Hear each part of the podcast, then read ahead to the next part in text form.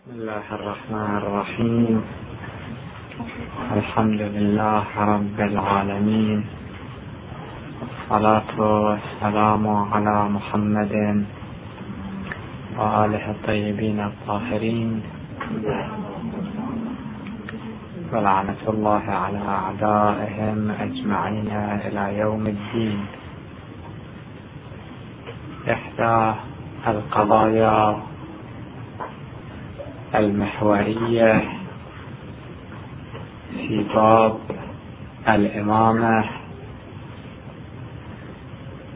قضية المهدي المنتظر. عجل الله تعالى فرجه. وجعلنا من أعوانه وأنصاره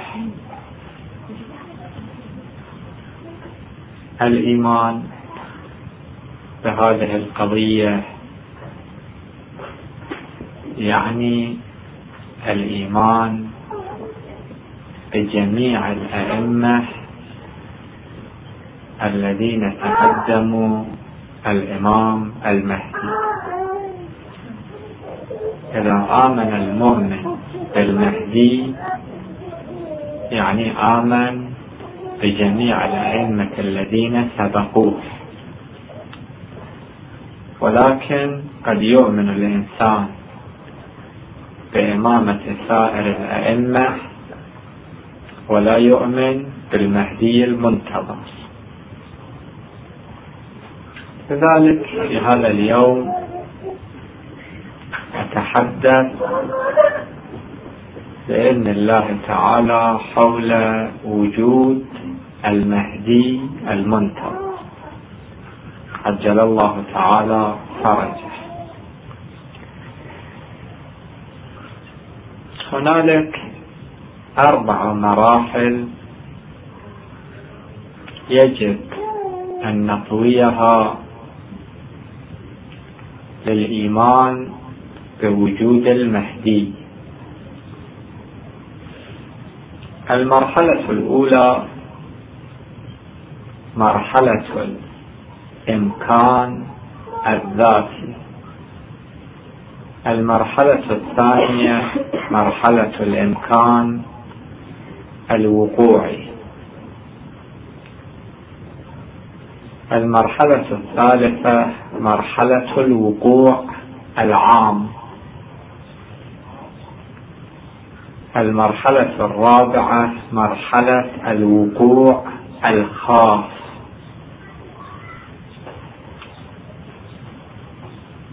وهذه المرحلة الرابعة تتفرع إلى فرعين. الفرع الأول الطريق غير المباشر. الفرع الثاني الطريق المباشر.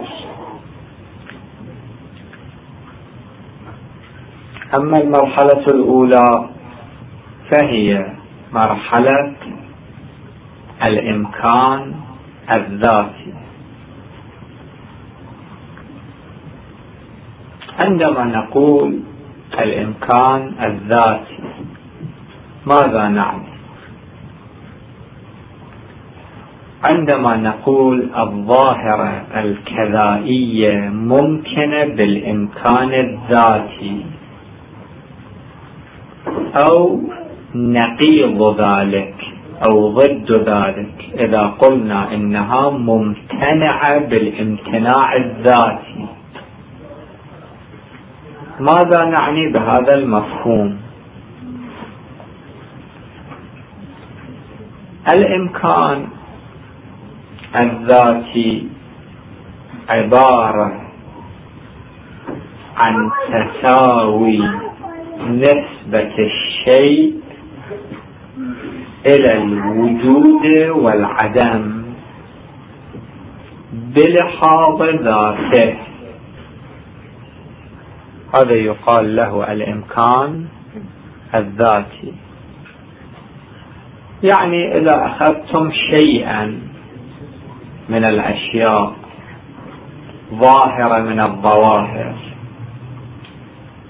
وعرضتموها على العقل في حد ذاتها بعيدا عن جميع العوامل الخارجية.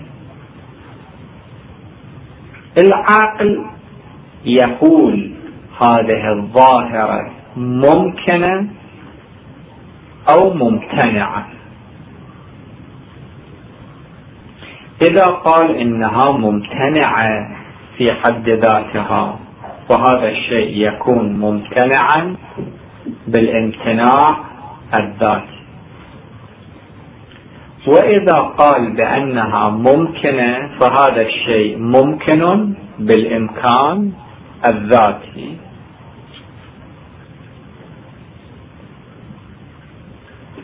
هذا هو أو هذه هي المرحلة الأولى.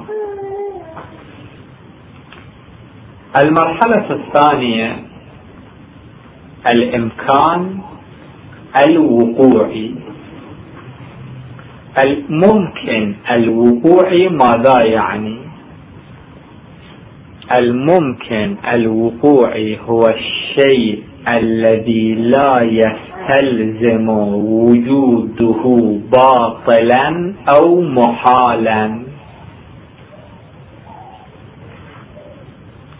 يعني لا نلاحظ الشيء في حد ذاته فقط.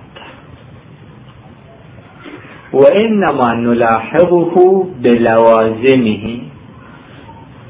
بما يتقدمه ويتأخره. نرى أن هذا الشيء هل يلازم وجوده محالا؟ هل يلازم وجوده باطلا؟ إذا كان كذلك فهو محال بالامتناع الوقوعي أما إذا لا فالشيء ممكن بالإمكان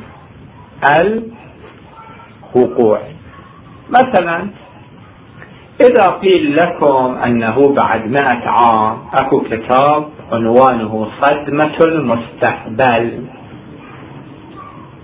إذا آبائنا كانوا يقولوا لهم قبل 200 عام أكو واحد في الشرق واحد في الغرب. يتكلمون واحد ويا الآخر. في نفس اللحظة الصوت ينتقل من المشرق إلى المغرب. ماذا كانوا يقولون؟ كانوا يقولون إنه محال. الآن تحول إلى شيء من الأشياء الواضحة والبديهية في حياتنا. في المستقبل إذا قالوا لكم أن هنالك مركبة فضائية نزلت في الشمس والأفراد نزلوا على سطح الشمس وأخذوا يمشون هذا محال؟ لو ممكن. بل محال؟ ليش محال؟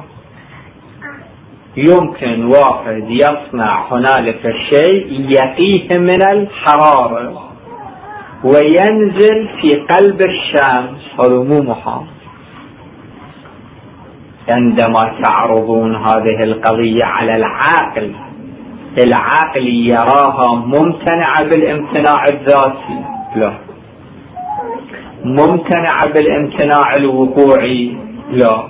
لأنها لا تستلزم لا باطلا ولا محالا.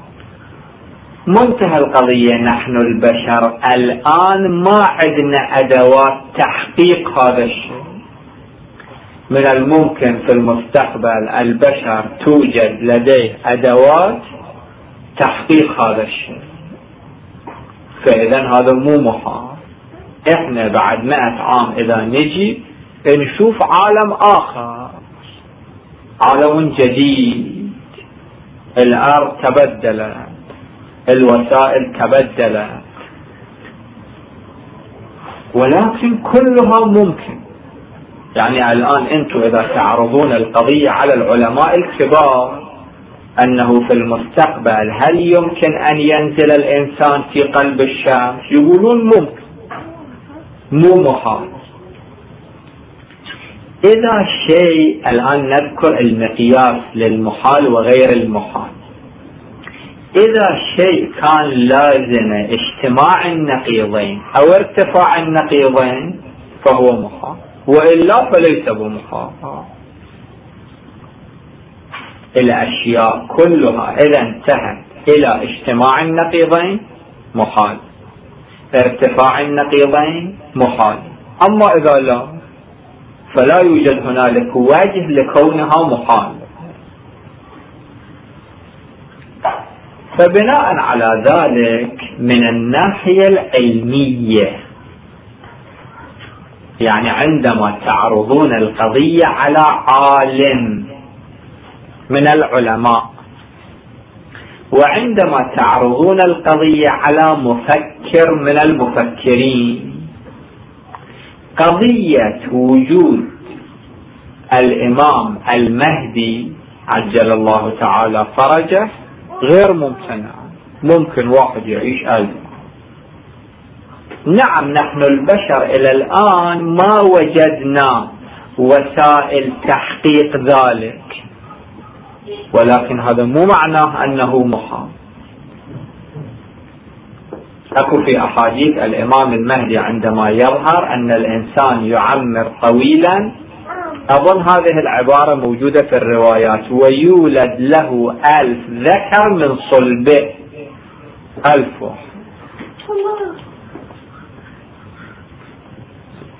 هذا ما في هذا شيء ممكن.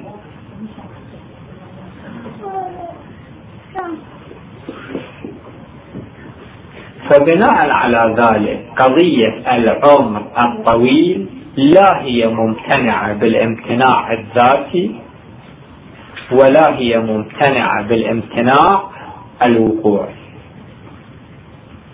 نأتي إلى المرحلة الثالثة. المرحلة الثالثة هي مرحلة الوقوع العام. هل وقعت هذه القضية؟ الجواب نعم. وقعت هذه القضية أولا في عيسى المسيح. عيسى المسيح الآن كم عمره؟ وما قتلوه وما صلبوه ولكن شبه لهم. وفي آية أخرى بل رفعه الله إليه. إيش قد عمره الآن؟ على المعروف حوالي ألفين عام وشوية إلى الآن حي كيف يمكن أن يكون المسيح حيا ألفي عام ولا يكون المهدي حيا ألف عام؟ هذا محال وهذا مو محال. الخضر ألف عام يعني تقريبا أكثر من ألف عام. الخضر على المعروف إلى الآن حي وينجي الأفراد وقع ذلك نوح بنفس القرآن الكريم فلبث فيهم ألف سنة إلا خمسين عاما. هاي مدة الدعوة فقط قبل الطوفان مو عمرة. عمرة كم كان؟ أكثر من ذلك كان. يمكن حوالي 2500 عام عمرة. فوقع ذلك.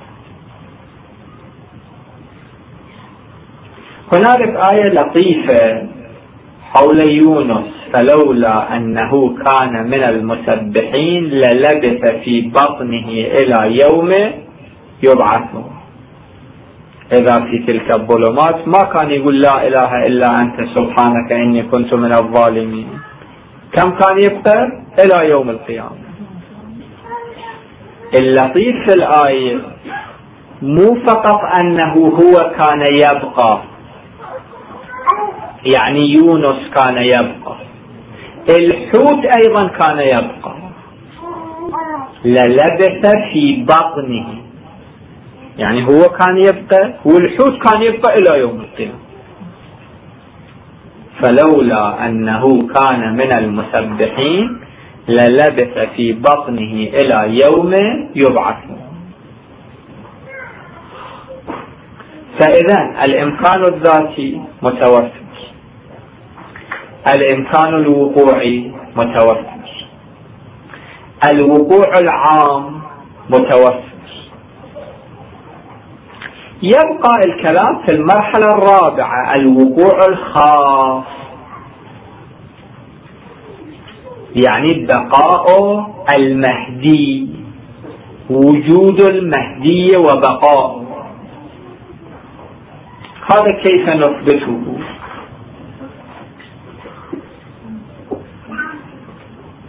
كيف نثبت أن الإمام المهدي وجد وبقي؟ باختصار حتى لا نطيل أكو هنالك طريقان الطريق الأول الطريق غير المباشر الرداء في الشيعة. هذا موجود في أصح كتب العام. هذا الحديث موجود حتى في البخاري. والعجيب في البخاري أن البخاري كان قبل عهد الإمام المهدي.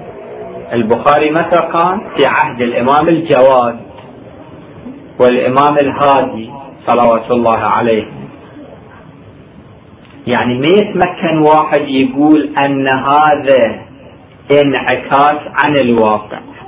هذا كان متقدم عن الواقع. قبل أن يكتمل عدد الأئمة الاثني عشر البخاري وهو من علماء السنة المتعصبين سجل في صحيحة الأئمة من بعد اثنى عشر. كلهم من قريش. فما يتمكن واحد يقول أن الواقع هو الذي خلق هذه الفكرة فكرة الاثنى عشرية. هذا الحديث متقدم على الواقع. وبعدين ما رواه الشيعة فقط هذا واحد من كبار علماء العامة المتشددين. إذا تلاحظون البخاري لم يروي عن الإمام الصادق حديثا في البخاري. جدا كان متعصب ومع ذلك ذكر هذا الحديث. من هم هؤلاء الأئمة الاثنى عشر؟ الاثنى عشر. أي تفسير ما. حتى أحد علماء العامة ذكر في كتابه يقول إني يمكن هو ابن الجوزي. يقول أنا أقلت التفكير في هذا الحديث فلم أعرف له معنى ما له معنى. فالحديث النبي قايله وأكد عليه وموجود في صحيح البخاري وصحيح مسلم يقول أنا ما أدري شنو معناته. أي تفسير ماكو لهذا الحديث بحساب الاحتمالات إلا الفكرة التي يقولها الشيعة من وجود الأئمة الاثني عشر. هذا الحديث موجود في صحيح البخاري في صحيح مسلم في سنن أبي داود في صحيح الترمذي في عشرات من مصادر السنة والشيعة. تفسير ما عندنا وإذا تردون جربوا الآن أنتم سألوا أي واحد من علماء السنة من هم هؤلاء الأئمة الاثنى عشر؟ ما عندهم أو كل واحد يجاوب جواب مخالف للثاني. الواقع الوحيد الذي ينطبق على هذا الحديث هو الواقع الذي تقوله الشيعة الإمامية الاثنى عشرية. هذا هو الطريق الأول وهو الطريق غير المباشر. الطريق الثاني هو الطريق المباشر. الطريق المباشر له طرق ولكن نكتفي بطريق واحد. إذا تراجعون كتاب المهدي في نهج البلاغة كتبه أحد العلماء الفعليين. يذكر في هذا الكتاب أكثر من مئة عالم من علماء السنة الذين صرحوا بولادة المهدي المنتظر ووجود المهدي المنتظر. أكثر من مئة واحد. وهذا الطريق مباشر لإثبات وجود المهدي المنتظر بالفعل. لا أنه يأتي في المستقبل. بعد هذا البحث ننتقل إلى بحث آخر مختصر وهذا البحث بحث الذين تشرفوا بلقاء الإمام المنتظر. طبعا هذا يحتاج إلى قابلية يحتاج إلى رياضة. الذين تشرفوا أيضا بلقاء الإمام كانوا على درجات ومراتب. بعضهم رأى الإمام في المنام. بعضهم سمع صوت الإمام ولم يرى الإمام. بعضهم رأى الإمام ولم يتمكن أن يتحدث معه. بعضهم رأى الإمام وتحدث معه. هذه مراتب. نحن نذكر ثلاث قضايا مختصرة جدا.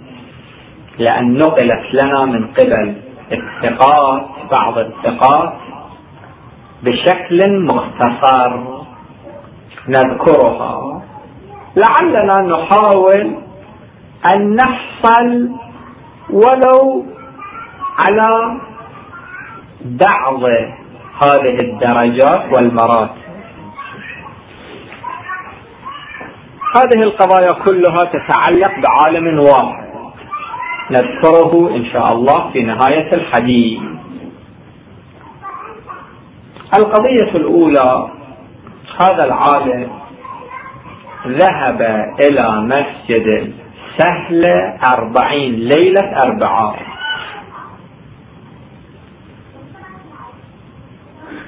وفي خلال هذه الفترة كان يقوم برياضة شديدة. أربعين ليلة أربعاء هذه تستغرق حوالي عام واحد. برياضة شديدة مثلا كان يأكل خبز وبرتقال. هذا يأكل برتقال يخلي شيف من البرتقال في الخبز ويأكله. أحيانا كان يأكل خبز وشاي فقط. أحيانا كان يأكل خبز وملح فقط. هذا من ناحية رياضة الأكل. وأيضا المواظبة من الجهات الأخرى. وفي ليلة الأربعاء الأخيرة ظاهرا يعني لأن الناقل ما نقل لنا بالضبط أي ليلة من ليالي الأربعاء كانت. ظاهرا الليلة الأخيرة.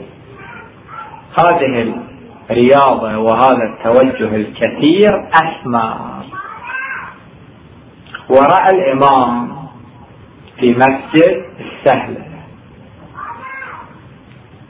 والإمام المقدار المنقول هذا المقدار الذي نقل أنه قال له اكتب الكتب.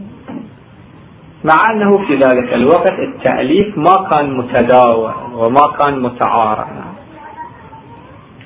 فعاد هذا العالم إلى بلده وكان عنده في اليوم سبعة أو ثمانية تدريسات كل يوم. كان ركن من أركان الحوزة. هذه دروسه وتدريساته.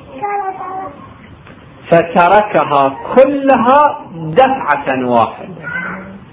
كلها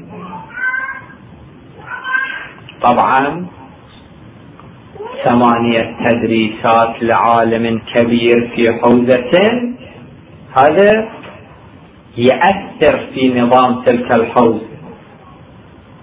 فضغطوا عليه ضغطا شديدا ولم يقبل إطلاقا. وبدأ بالتأليف المكثف حتى نقل لي هذا الناقل الثقة. قال إنه في بعض ليالي الشتاء كان يجلس من بعد الإفطار إلى قريب أذان الصبح ثمان ساعات عشر ساعات ويؤلف. مثلا ثلاث مرات كان يقول كان يقوم. ومثلا يشرب شربت أو يشرب ماء أو ما أشبه ذلك ويعود إلى تأليفه جرة واحدة.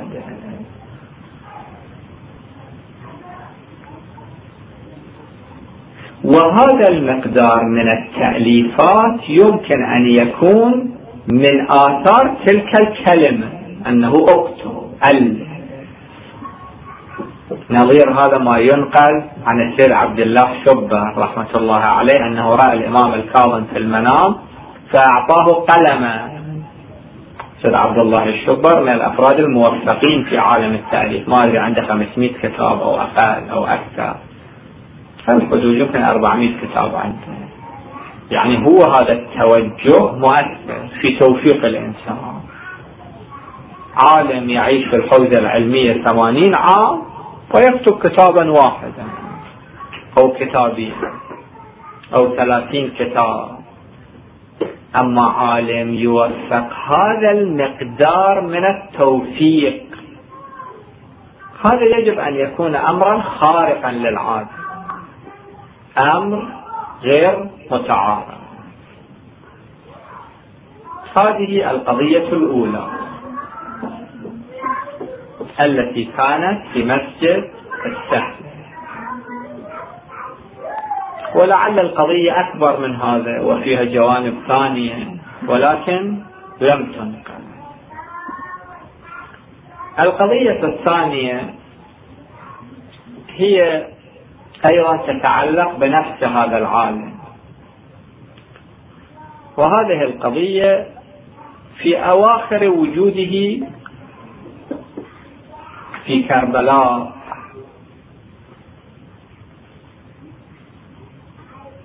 يعني في شهر العام الأخير